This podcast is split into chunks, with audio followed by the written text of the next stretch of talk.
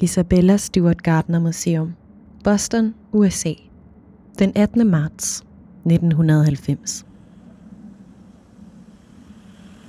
Det er midt om natten, da en bil holder ind ved sidengangen til Kunstmuseet i Boston.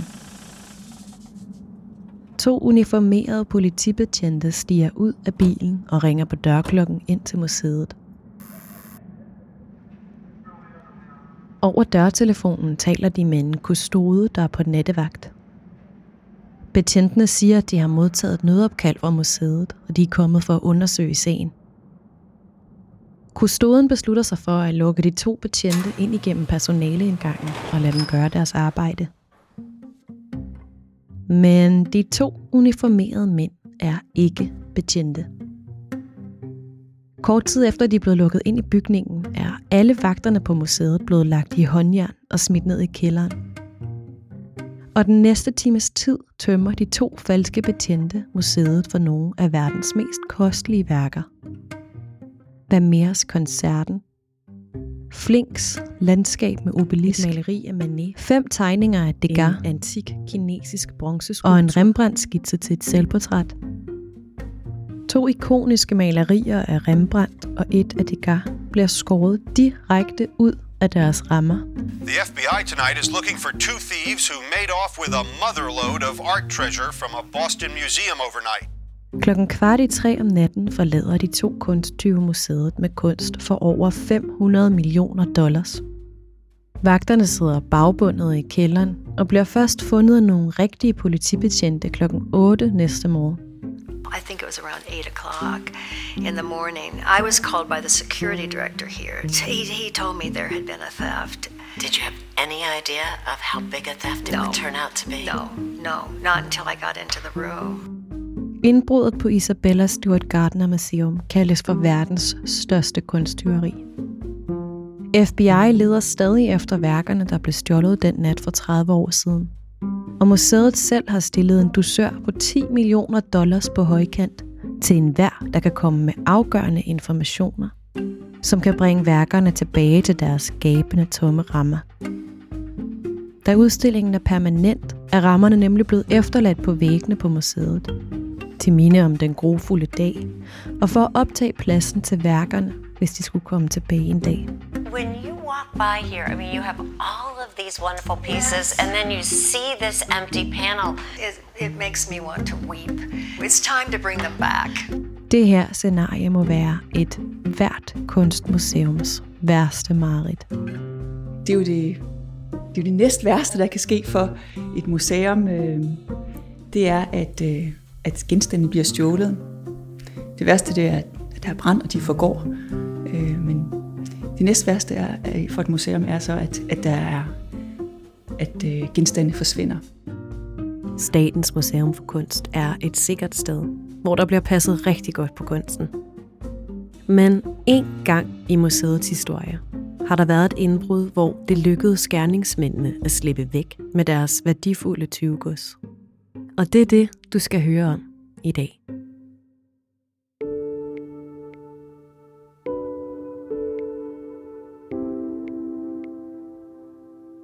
Du lytter til Mysterier fra Museet, en podcastserie produceret af mig, Christine Runø, og af Astrid Hall fra Statens Museum for Kunst.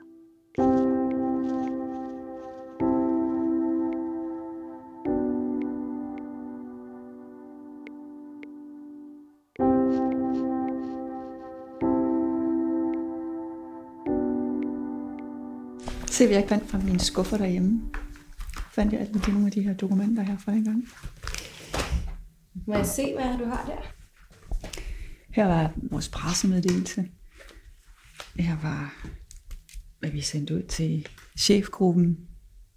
Her kan jeg se det her opslag, vi lavede til, vi hængte op i, ved indgangen til udstillingen, eller også indgangen til museet.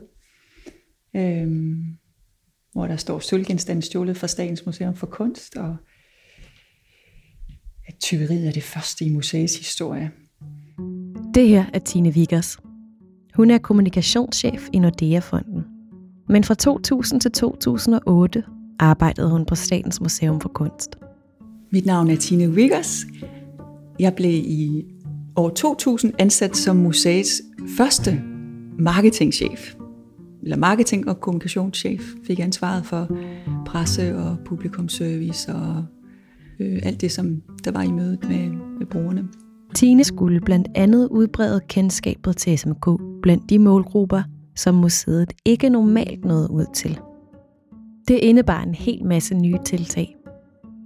Blandt andet blev en række kendte inviteret til at komme ind på museet og lave omvisninger, hvor de fortalte om værkerne i den faste udstilling, som de synes var mest interessante.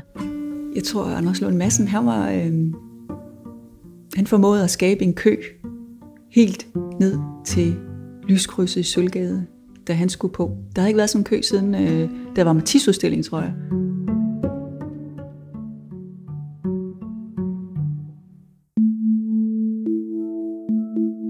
Men den største kommunikationsudfordring, som Tine blev udsat for i sin tid på SMK, den opstod natten efter den 1. maj år 2004. Den 1. maj, det er jo altid en festdag, og hele København var der, var der jo god gang i fældeparken og så videre. Og øh, heldigvis var jeg gået rimelig tidligt i seng. Det var midt om natten fra lørdag til søndag, da telefonen ringede hjemme hos Tine.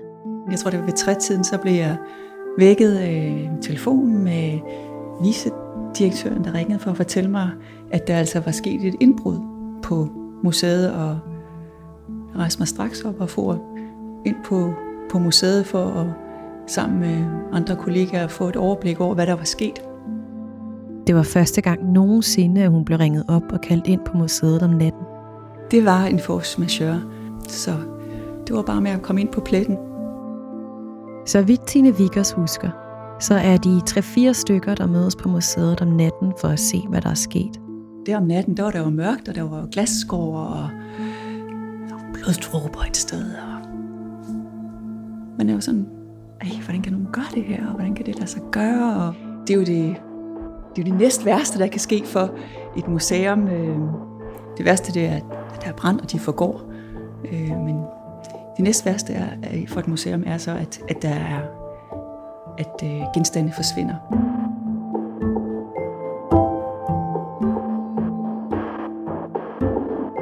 Udstillingen, som 20. var gået efter, var blevet skabt i anledning af 100 års jubilæet for sølvsmedjen Geo Jensen.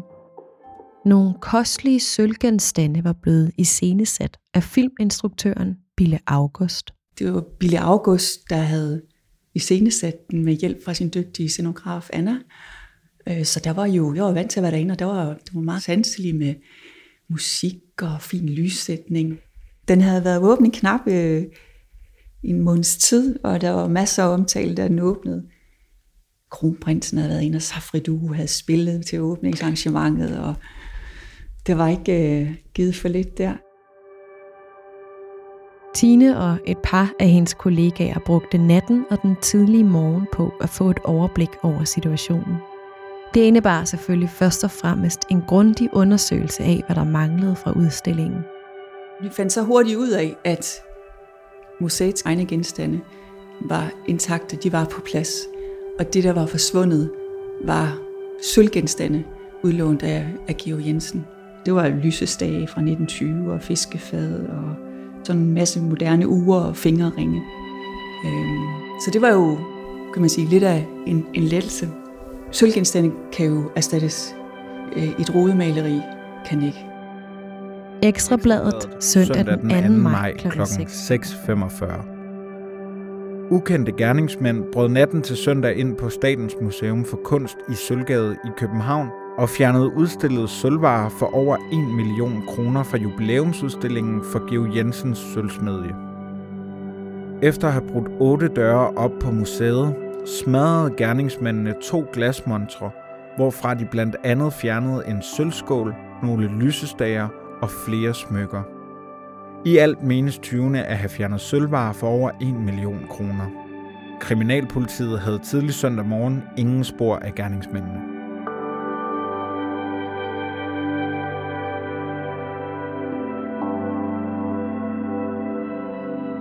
Selvom det var en lettelse, at der ikke var blevet stjålet nogen malerier fra museet under indbruddet, Så var Tina og hendes kollegaer chokeret og kede af, at det overhovedet kunne ske. Det er jo en stolthed. Det var det første indbrud nogensinde i museets historie. Men museet og udstillingen var jo sikkerhedsgodkendt. Alt var jo efter bogen og godkendt. Alle museets daværende sikkerhedsforanstaltninger var truffet. Hvordan reagerede Geo Jensen over for det? Jamen, øh, de mødte op også søndag morgen og kom ind og så, for et overblik over, hvad der var sket, og ekstremt samarbejdsvillige, og øh, de var måske lidt stolte af, at 20'erne havde valgt sølvtøjet frem for et, øh, et kobbelmaleri. Og så kunne Tine trække i arbejdstøjet. Der fra natten og de næste et til to døgn, især det første døgn, var jo ret hektiske og ret vigtige timer. Nogle timer, som jeg nok altid vil huske. Og vi fik også der i løbet af natten sat et øh, kriseteam med et såkaldt war room, eller et sted, hvor vi mødte, etableret et, et sted, hvor vi, det er herinde, vi koordinerede løbende med hinanden øh, med status. Og fik, jeg fik drukket rigtig meget kaffe. Og, øh, øh, og havde det, så heldigvis havde jeg en deodorant og en tandbørste liggende inde på kontoret. Midt i tumult, chok og brødebetyngethed på museet, skulle Tine til at fortælle historien. For mig drejede det sig om at få framet historien rigtigt. Og det måtte gerne være en god historie. Det var ikke et indbrud, det var et sølvtyveri. Hvor I ligger sådan den retoriske forskel på indbrud eller røveri og sølvtyveri? Vi har fået fortalt, at det er sølvgenstande, der er forsvundet, og ikke malerier. Sølvtyveriet i Sølvgade søndag morgen.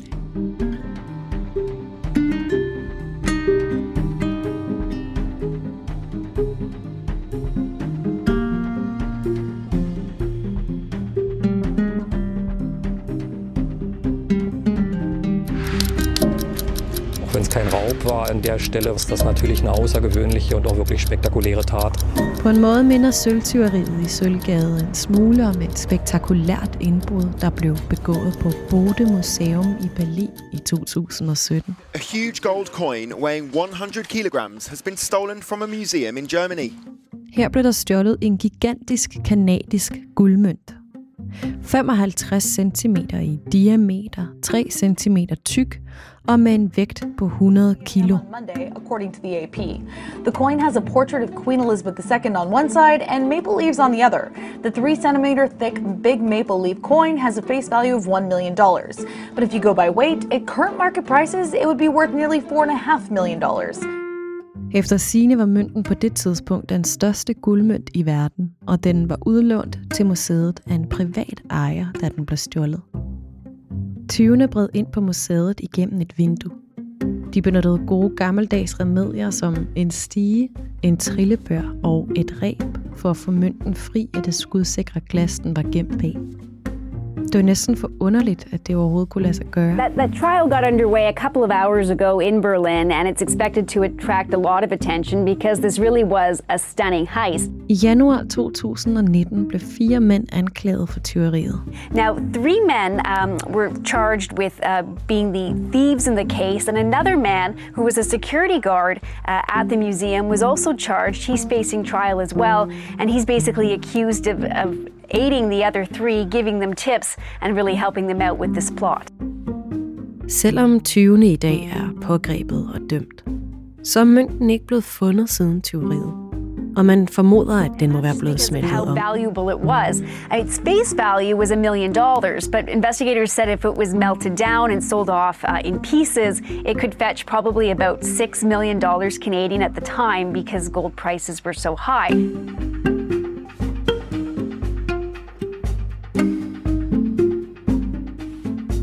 Hvor stor er sandsynligheden egentlig for, at forsvunden kunst vender tilbage til museerne? Ifølge Interpol udgør tabet ved stjålen kunst på verdensplan pt. mellem 4 og 6 billioner dollars. Hvilket gør det til en international industri i stil med narkohandel og hvidvask. Interpol ranks art crime as the fourth highest grossing criminal trade. How is this stolen art used? They use it as payment for drug deals, for arm deals. Uh, sometimes they use it for like art napping. Uh, they kidnap paintings and they use it as um, to get uh, a lesser sentence. Der findes folk, der har gjort det til en levevej at opstøve dem, der handler med stjålen kunst, eller dem, som pludselig bliver indehavere af en forsvunden Rembrandt. Og en af dem er den hollandske kunstdetektiv Arthur Brand. Arthur Brand has made his home here. He's been dubbed the Indiana Jones of the art world. To find pieces on the black market, Brand claims to have brokered deals with terrorist groups, the mafia, and a slew of shady characters. Og Arthur Brand hævdede faktisk i 2017, at han var på sporet af kunstværkerne, der blev stjålet fra Isabella Stewart Gardner Museum i Boston i 1990. I'm 100% sure that they are an island. 100% sure. No doubt in my mind. Art investigator Arthur Brand alleges his leads point to the Irish Republican Army. We are focusing on the IRA. We have had uh, talks with former members of the IRA, and after a few Guinness, after a few talks, uh, you can see in their eyes that they know more.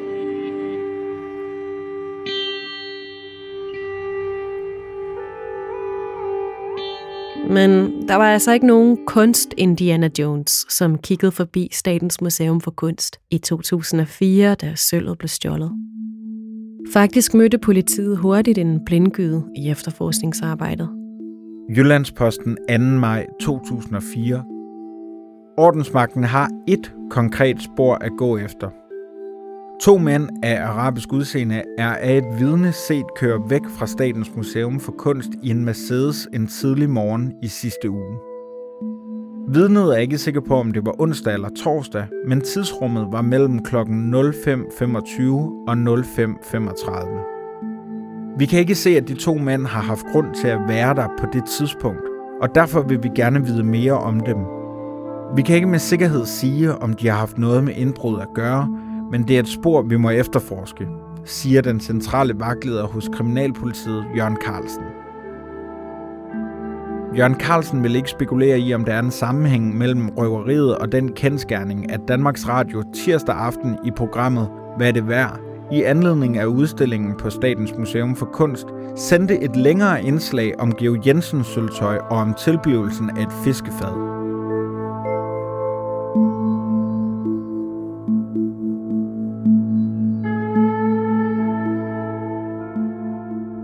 Sporet med bilen med de mystiske mænd førte ikke til noget. Og det stjålne sølv er den dag i dag stadig ikke blevet fundet. Det virker ret realistisk, at det er blevet smeltet om. Ligesom kæmpemynten The Big Maple Leaf i Berlin formentlig er blevet det. Det virker jo umiddelbart trist. Men Tine Vickers' job var netop at få det bedste ud af situationen. Og efter indbruddet, hvor Georg Jensens sølvsmedje hurtigt erstattede det stjålne sølv med noget nyt, så så SMK en dag, at der var fornyet interesse for udstillingen. Man kan sige, at det kom jo også, der kom lidt ekstra folk ind for nu at se det her, øh, hvad det nu var for noget. Så det var jo det også meget fint. se, at der var flere besøgende til den Der kom lidt ekstra besøgende i ugen derefter. Når man taler med Tine om sølvtyveriet i Sølvgade, så er det ret tydeligt, at det på trods af chokket, ikke udelukkende har været en negativ oplevelse. Faktisk så hun i tiden efter indbruddet en masse positive konsekvenser. For det første blev sikkerhedsberedskabet opdateret.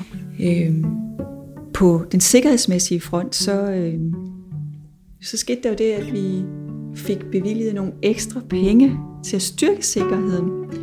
Og det var da i høj grad med til at skabe mere respekt omkring vagterne og sikkerhedens rolle. Og så rykkede hele museet ligesom også sammen om det, der binder dem sammen. Nemlig kærligheden til kunsten. Men altså, sådan nogle kriser her kan man jo også komme styrket ud af. Både med, at man rykker sammen internt i organisationen. Professionelt synes jeg, det var en af de sjove opgaver. Fordi man skulle være så agil og handle så hurtigt og samarbejde på tværs af hele organisationen. Det er en sag, som jeg har haft liggende i min skuffer. Jeg har nogle, stadigvæk nogle papirer liggende i min skrivebordsskuffe derhjemme fra den søndag. Det er måske forkert at sige, men det var professionelt set en sjov, fagligt set en, en sjov og udfordrende opgave, som jeg synes, vi løste så godt vi kunne, nu kunne. Og jeg synes, det var en, en sag, en krise, som vi vendte til vores fordel.